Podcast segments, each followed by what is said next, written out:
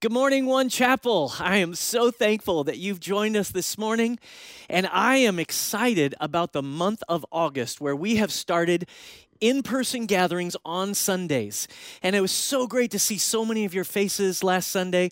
But I'm also excited about so many of you who joined us right here for online church as well. And so our team's been talking a lot about being both and leaders, that we are going to serve people wherever they're at, whatever their needs are. And we're going to gather in person on Sundays at 9 a.m.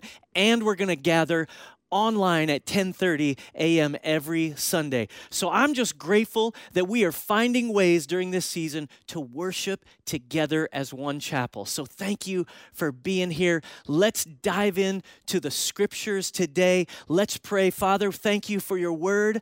The entrance of it gives light and revelation comes to us when we study it.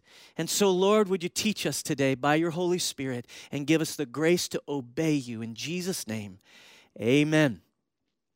So, last week we started this series called The Jesus Way, and it's based on this brilliant book by Eugene Peterson, the same person who wrote and translated the Message Bible. And I want us to wrestle with this question over the next several weeks what does it mean for us to follow Jesus? To really follow him in the way that he calls us to. When everything has been stripped away in this season where everything is not normal and we're trying to figure things out, because I really believe that God's doing something in this time period. I think we're in the middle of a reset, maybe a reshaping of church life, maybe even a reformation of the American church. The whole world has been wrestling with this pandemic over the last several months. And for the first time in our lives, our worlds are like turned upside down. And, and that includes our spiritual lives. And so, could it be that this is not just an interruption and we're kind of going to go back to the way it was, but that it's an actual disruption of everything we've known, and that God is working in our churches, in our lives, in our community to help us change, to show us something new. I believe it is. And that's why we're trying to get back to basics with the Jesus way. Now, in this series, we've been contrasting the Jesus way with the American way. And I encourage you to go back and listen to last week's message where we dealt with the idea of, we, we're exploring the problem of how we are so often more discipled by politics and by our news media outlets than we are by Jesus himself. And so I think it's so important that we just lean into this series and I want you to join me as we as we go through this season of asking really meaningful questions of how we follow Jesus. And so let's start with something that the apostle Paul wrote to his young son in the faith Timothy in 1 Timothy 4 verses 1 and 2. 1 Timothy 4 1 and 2, here's what the Apostle Paul writes. He says, The Spirit clearly says that in later times some will abandon the faith and follow deceiving spirits and things taught by demons. Such teachings come through hypocritical liars whose consciences have been seared as with a hot iron. Such descriptive language of a time in the church where there will be deception and danger and leaders whose consciences, uh, the, the idea of right and wrong, will be melted away. Now, I want you to notice what it said there. It said, in later times, some will fall away from the faith. Now, I don't know how that strikes you. But for me, that seems huge, and it's, it's a sobering thought to think that as we get closer to the second coming of Jesus, to, closer to the end of time, that there will be people who call themselves Christians who will actually fall away from their faith. We're seeing this actually everywhere in our modern time, about every other month, some high profile Christian has denounced their faith, and you'll see it on your news feed. And so I think we have to understand what Paul tells Timothy in verse 6. He describes how he wants Timothy to deal with this. He says, If you point these things out to the brothers and the sisters, you will be a good minister of Christ Jesus, nourished on the truths of the faith and of the good teaching that you have followed. So the Apostle Paul, his admonition to Timothy was that he needed to point these things out, that we needed to remind each other in his congregation that they needed to be warned, they needed to be careful, that there was an impending deception that will appear. And Jesus said something similar to this in John 8, verse 31 to 32. He said, If you hold to my teaching, you are really my disciples. Then you will know the truth, and the truth will set you free. Now, this last phrase, we love this last phrase the truth will set you free. But the key words to this verse really are hold to.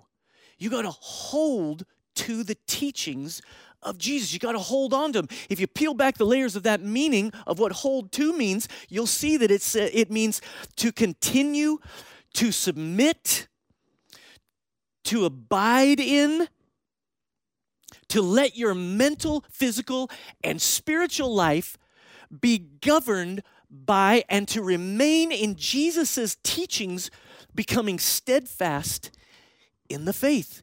This is what hold to means. And so Jesus said that it's only when we hold to his teachings that we're able to be his disciples. It's only when we know the truth only then that we will be able to know the truth, and that's when we'll be set free by that truth. Listen, everybody, the power of deception is that you don't know you're actually being deceived. And that's why at any time, at any moment, any one of us, and ultimately every single one of us, can be deceived. And so, if there ever was a time for you and me to be grounded in the scriptures, it's now. If there was ever a time for us to be diligent in digging into the scripture and being good stewards of God's word in our lives, it's now. Because the key to all this is what Jesus said in John 14, verse 6. This is the famous passage where Jesus answers, I am the way, the truth, and the life. No one comes to the Father except through me. Now notice that there are three three distinctive parts to this passage. The way, the truth, and the life. These three ideas are so significant, but I want you to see that these words are not to be disconnected. They're not to be separated. They are to be emphatically connected. In other words, it's only when the Jesus way is organically joined with the Jesus truth that we get the Jesus life. It's only when these things are connected together, integrated. And I want you to see that there's a there's a problem for so many of us. That we, the Jesus truth gets a lot more attention, far more attention than the Jesus way. And we really like the Jesus life because it's an amazing thing to pursue. But here in John 14, you got to notice that the way comes clearly and definitively first. The way comes before the truth, and it comes before the life. So we can't skip the way of Jesus in our hurry to get to the truth of Jesus as he is worshiped and proclaimed. And the life of Jesus, it's so amazing. We can't just skip by the way of Jesus because the way of Jesus is the way we practice. It is the way we come to understand. It is the way we integrate, the way we embrace the truth of Jesus in our homes and in our relationships, in our schools and in our workplaces, with our friends and our family. This then enables us to step into the abundant life that Jesus offers. Now, I don't know if you've ever heard about the popular idiom, the end justifies the means. It is widely attributed to uh, Niccolo Machiavelli. And he kind of came up with the concept. He was an Italian Renaissance diplomat, writer, and philosopher. And, he, and he's best known for his book, The Prince. But in this book, it was written in 1513, a long time ago. He's often been called the father of modern political philosophy, okay, or political science. And so here's what he argues Machiavelli argues that a ruler should do everything he can in order to maintain his position of power. Especially when there's no authority where his actions can be challenged. He argues that power is always celebrated and is an end in itself, and the means or the way you get the power immaterial. And once achieved, once, once power is achieved, it just, it's justified in any way it can be attained. This, this characteristic, this idea, is part of the behavior in our society today in America. This phrase has come to mean the actions people take are justified regardless of how they go about achieving their desired result. That somehow, if the end result is good or moral, that even immoral or bad behavior is acceptable in achieving that end. This is just one of the characteristics of the American way that is totally incongruent with the Jesus way. But intentionally or maybe unintentionally, I think this is how so many Christians have been living their lives. In other words, as long as I believe in Jesus, it doesn't really matter how I live. It doesn't really matter how I follow Jesus as long as I believe. Listen to me, One Chapel, nothing could be further from the truth. Jesus himself describes how we become great in his kingdom, right? He says these words if you want to be great in the kingdom, you have to become the servant of all. In other words, he's saying there's a different way that you become powerful in God's kingdom. It isn't by any means necessary, it's through serving that the power actually begins to be realized or manifested. In the Jesus way, the how defines what power looks like, right? And so the Jesus way is very different from the American way because the reality is that if the nature, the nature, now go with me, if the nature of the means or the how has been compromised and is in contradiction to the nature of the end, well, then the end is desecrated it is poisoned. It is it, it becomes a thing of horror. Then the end has huge implications for us, right? As people who live our lives for an eternal destination. Last week, we spoke about this, where Jesus described the story of the sheep and the goats in Matthew 25. And the difference between those two, the sheep and the goats, was the way they followed Jesus. And so let me give you a definition for ends and means so that we can all be on the same page, all right? So, ends, the ends are the goals, the destinations, the purposes, the what of life. The what of life, its ultimate meaning. But means means are the way we get to the goal, the language we use, the work we do, the, the character we develop, the families and friends that we form, the how of life, the how we do life. And so the end for Jesus followers is God's salvation work. Think about that. The end is God's work of salvation. And salvation is the work that God restores the world with, and He restores us with, and it's called eternal life. Salvation is God's complete work. He brings redemption of the entire world. It becomes whole. Jesus used the phrase the kingdom of God to describe it. And God intends to use us in this salvation work. This is the end for Jesus' followers. And the means? What's the means to this end? Well, in one word, Jesus. Jesus, pure and simple. Again, look at what Jesus said in John 14, 6. I am the way and the truth and the life. No one comes to the Father except through me. And so, contrary to the whole New Age movement in our world, contrary to the universalist theology that is encroaching into so many of our churches in our world, Jesus is the only way to God. Not science, not intellectualism, not Mohammed, not Buddha, not Hare Krishna, not an enlightened state of being. Jesus is the only way to God. And you can't take that lightly. And so, if we want to participate in the end or the salvation or the redemption of all the earth and the kingdom of God coming, then we have to do it in the way that is appropriate to that end.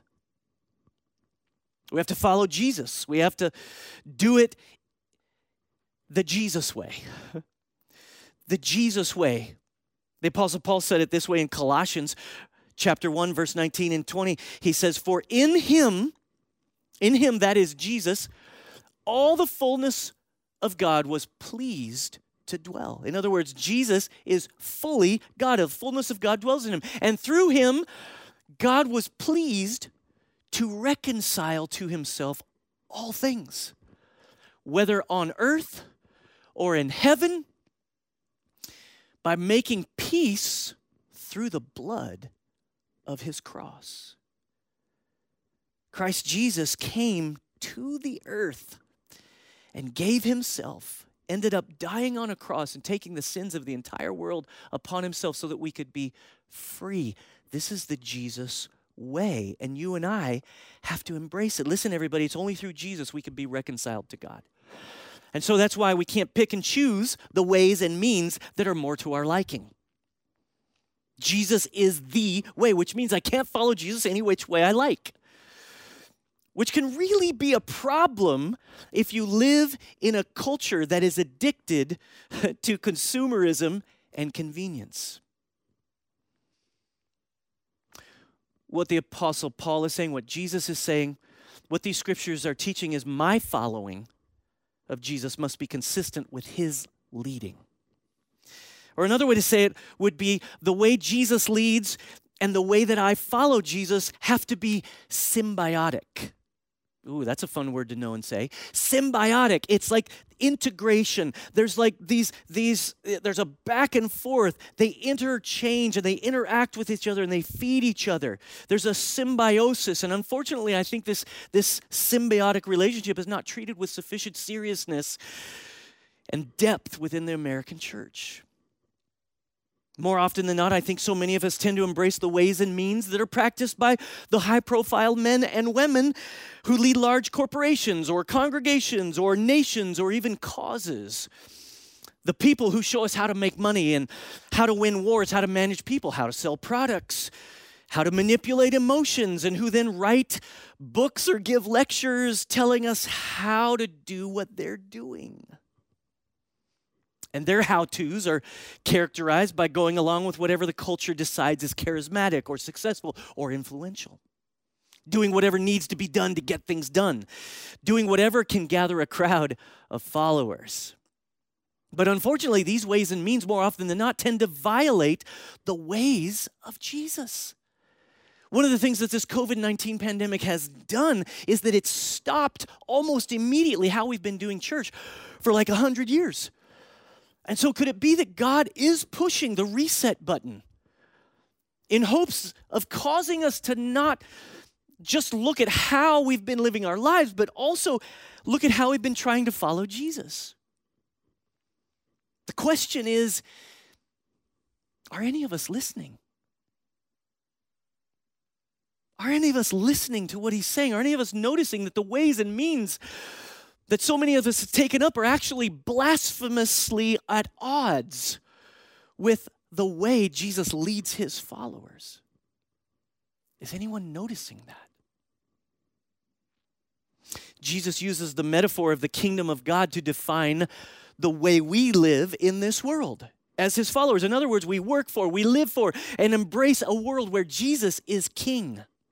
Which means if Jesus is king, then everything, quite literally everything and everyone has to be reimagined, reconfigured, reoriented to a way of life that, cons- that is, consists in o- an obedient and surrendered following of Jesus himself. And listen, everybody, it's this is not easy. What we're talking about is not easy. It is simple. But it can be quite challenging. This is not accomplished by just returning to what was normal to your spiritual life prior to COVID 19. It's not accomplished by coming to a one or two hour segment of church on a Sunday, or participating in a prayer meeting or two, or uh, signing up for a seven step discipleship course. It's a total renovation of our imagination, of how we think about following Jesus, our way of looking at things, and how Jesus did certain things, and, and really then looking at ourselves. That's what's needed. And the reason for this is because the ways and means promoted and practiced in the world are a systematic attempt to substitute human sovereignty. Now, go with me now. Human sovereignty for God's rule. The ways and means practiced by the world are an attempt to substitute human intellect for God's wisdom, an attempt to substitute human empowerment for God's salvation. The world, the world really has no interest in following Jesus unless they understand what he's all about. And you and I have the responsibility of reflecting that. So, what we're trying to call attention to here in this series is the undiscriminating way in which so many of us have been embracing and adopting the ways and means that Jesus rejected Jesus rejected these ways, ways that are actually suggested by the promises of the devil. Think about it the assurance of power, the assurance of influence, the assurance of domination, the assurance of success. These are the lies of the enemy, and it's these practices that blurs the distinctiveness of the way of Jesus and ultimately opens us up to even greater deception. Now, I'm going to read a passage of scripture, a really wild passage of scripture here in Revelation chapter 13. But I don't want you to get too distracted by your own like end times eschatology uh, or, or the pop, apocalyptic picture that is represented here in the revelation of the apostle John because he sees some really wild things and this book of revelation is a critical book. It's an incredible book that looks into the future. And John has this revelation, but it's full of symbols and, and signs. And so I want you to be careful here. I want you to listen as I'm reading to the problem of deception. Because today's talk is not about who the beast is or what his mark is, but rather the deception of the hearts and minds of people and the erosion of even our souls. The Apostle Paul was writing to the church in the first century, and he was warning. In fact, you see many of the New Testament writers warning of deception, the deception that our one enemy is trying to convince us is true. So I want you to listen to this and go with me. It's going to be a longer passage, but just go with me for a second. It says, The dragon stood on the shore of the sea. And I saw a beast coming out of the sea. It had 10 horns and seven heads with 10 crowns on its horns, and each had a blasphemous name. That is a crazy looking creature. The beast I saw resembled a leopard, but had feet like those of a bear and a mouth like that of a lion. The dragon gave the beast his power and his throne and great authority. One of the heads of the beast seemed to have had a fatal wound, but the fatal wound had been healed. The whole world was filled with wonder and followed the beast. People worshiped the dragon because he had given authority to the beast, and they also worshiped the beast and asked, Who is like the beast? Who can wage war against it? The beast was given a mouth to utter proud words and blasphemies and to exercise its authority for 42 months. It opened its mouth to blaspheme God and to slander his name and his dwelling place and those who live in heaven. It was given power to wage war against God's holy people and to conquer them. And it was given authority over every tribe, people, language, and nation. All inhabitants of the earth will worship the beast, all whose names have not been written in the Lamb's book of life, the Lamb who was slain from the creation of the world. Whoever has ears to hear, let them hear. If anyone is to go into captivity, into captivity they will go. If anyone is to be killed with a sword, with a sword they will be killed. This calls for patient endurance and faithfulness on the part of God's people. Then I saw a second beast coming out of the earth. It had two horns like a lamb, and it spoke like a dragon. It exercised all the authority of the first beast on its behalf and made the earth and its inhabitants worship the first beast whose fatal wound had been healed, and it performed great signs, even causing fire to come down from heaven to the earth in full view of the people. Because of the signs, it was given power to perform on behalf of the first beast.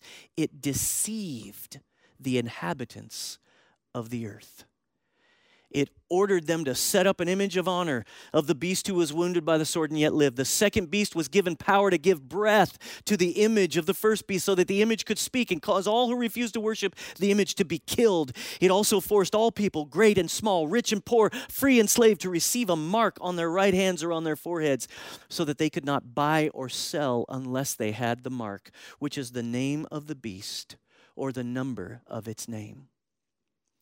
Now, don't get distracted by whether or not that's a microchip or what that mark looks like. But listen to me.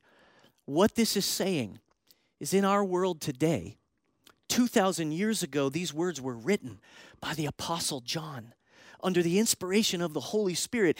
And it's now, it's easier than ever to see how this kind of worldwide deception could occur, even in our lifetime.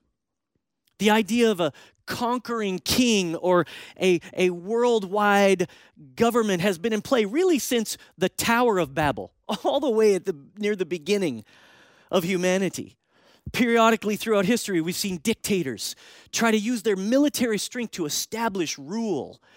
Just, just a, here's a little list of them the Egyptian Empire and the Babylonian Empire, the Hittite Empire, the Assyrian Empire, the, the Persian Empire, the Greek Empire, the Roman Empire, the Ottoman Empire, even the German Empire.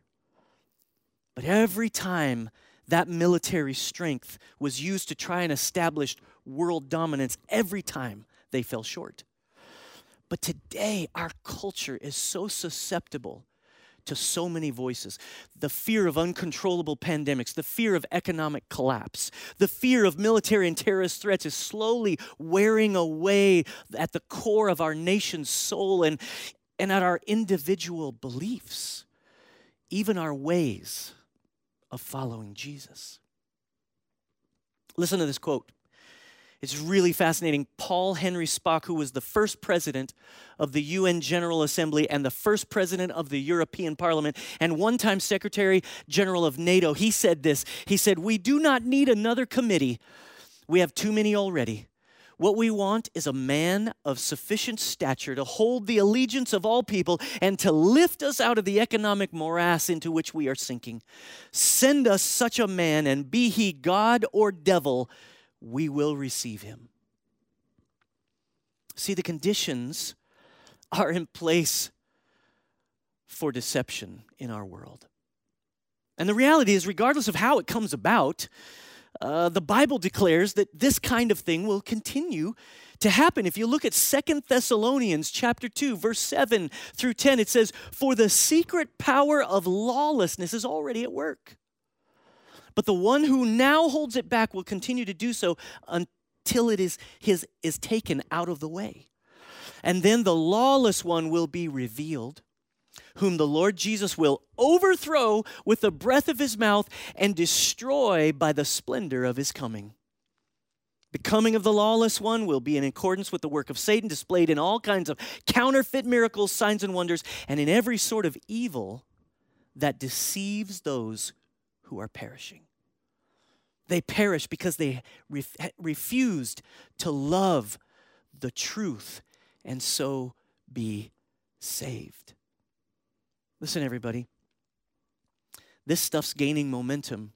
There's never been a better time for us to get back to basics and look at the Jesus way of dealing with his time, which was incredibly volatile, and to look at how Jesus asks us to live and to follow him. It's absolutely essential for every one of us in this time. And so I want to encourage you today to do three things. I want to encourage you to seek the truth of the scriptures during this season. I want you to read the Bible every day. We use Bible in one year at one chapel, Bible in one year with Nicky Gumbel. Nicky Gumbel. There's a little devotion. It's brilliant. I believe that when you read the Bible every day, you get God's words in you and you get more used to what He's saying. It's so important for us to be grounded in the truth. Number two, I want you to stay grounded in your sincere and pure devotion to Jesus Himself. Don't let anything get in the way. Don't let anything get in the way of your sincere and pure devotion to Jesus Himself, a relationship with Him. And number three, learn, let's all learn in this time, in this season, let's learn what it really means to follow Jesus. Now, last week in all of our in person gatherings, we asked everyone at One Chapel, all four campuses, we announced we want you to find 10 or so people who you consider safe, people that uh, are living a similar protected life as you, what, wherever, whatever condition you feel like you're in. If you need to be in a Zoom group, great. If you can be in person, wonderful. But there's already people that you've spent time with that are in your sphere of influence. And all we're asking is that we turn this group of people, this community that you're already a part of, into a moment to share together. Gather over a meal, give thanks, and remember Jesus when you do. Because this is what biblical communion really is the breaking of bread and the sharing of the cup as you share with people. And then sit down and read together one chapter from the book of Matthew. Just read through that chapter once and then talk about it. Read through it again a second time and then and then see what uh, what occurs to you as you're sitting there in the room as you read through it and let different people read it. Read it a third time and discuss how you and I can follow Jesus. I want you to answer this question What does it mean to follow Jesus? That's the question we're asking during this season. And I want you to do that with one another. And then pray for each other, pray together, and encourage one another as we live for the kingdom of God in this world. That's what we're after. I want to pray with you today, and I want to encourage you. Those of you who have maybe been consumed by the practices of the world, by the American way, you've been swept up into it, and you can hear in your heart Jesus calling you right now. You can hear him, his voice. The Holy Spirit is drawing you to himself. And, and I want you to respond to him today. I don't care if you've been a Christian for a long time or if you're barely investigating the claims of Jesus. I want to lead you in a prayer. And it's a prayer of faith. It's a prayer that you put your hope in Jesus, that He is who He says He is, and you trust Him with your life. Come on, let's pray together and let's look to Him for everything in our lives. Father, we come to you and we look to you now. Lord, as we've opened up the scriptures, we realize there's a, a chasm maybe in our own lives where we've we've we've left you at arm's length we haven't allowed you to lead us and guide us lord please forgive us lord there may be a, a realization that we've been practicing the american way instead of the jesus way forgive us we repent we go the other direction we turn around we look to you instead of to our, our friends. We look to you instead of our own way. We look to you instead of the, the ways of our culture. And we and we ask you to come, forgive us, heal us, and put us on a path to healing. Lord, would you put us on a path to eternal life? Would you put us on a path with one another in community where we could follow after you and love you and experience your life? Lord, we want to adopt your way so that we can understand your truth and so that we can experience your life. It's in your name, Jesus, that we pray this together and we agree. Amen.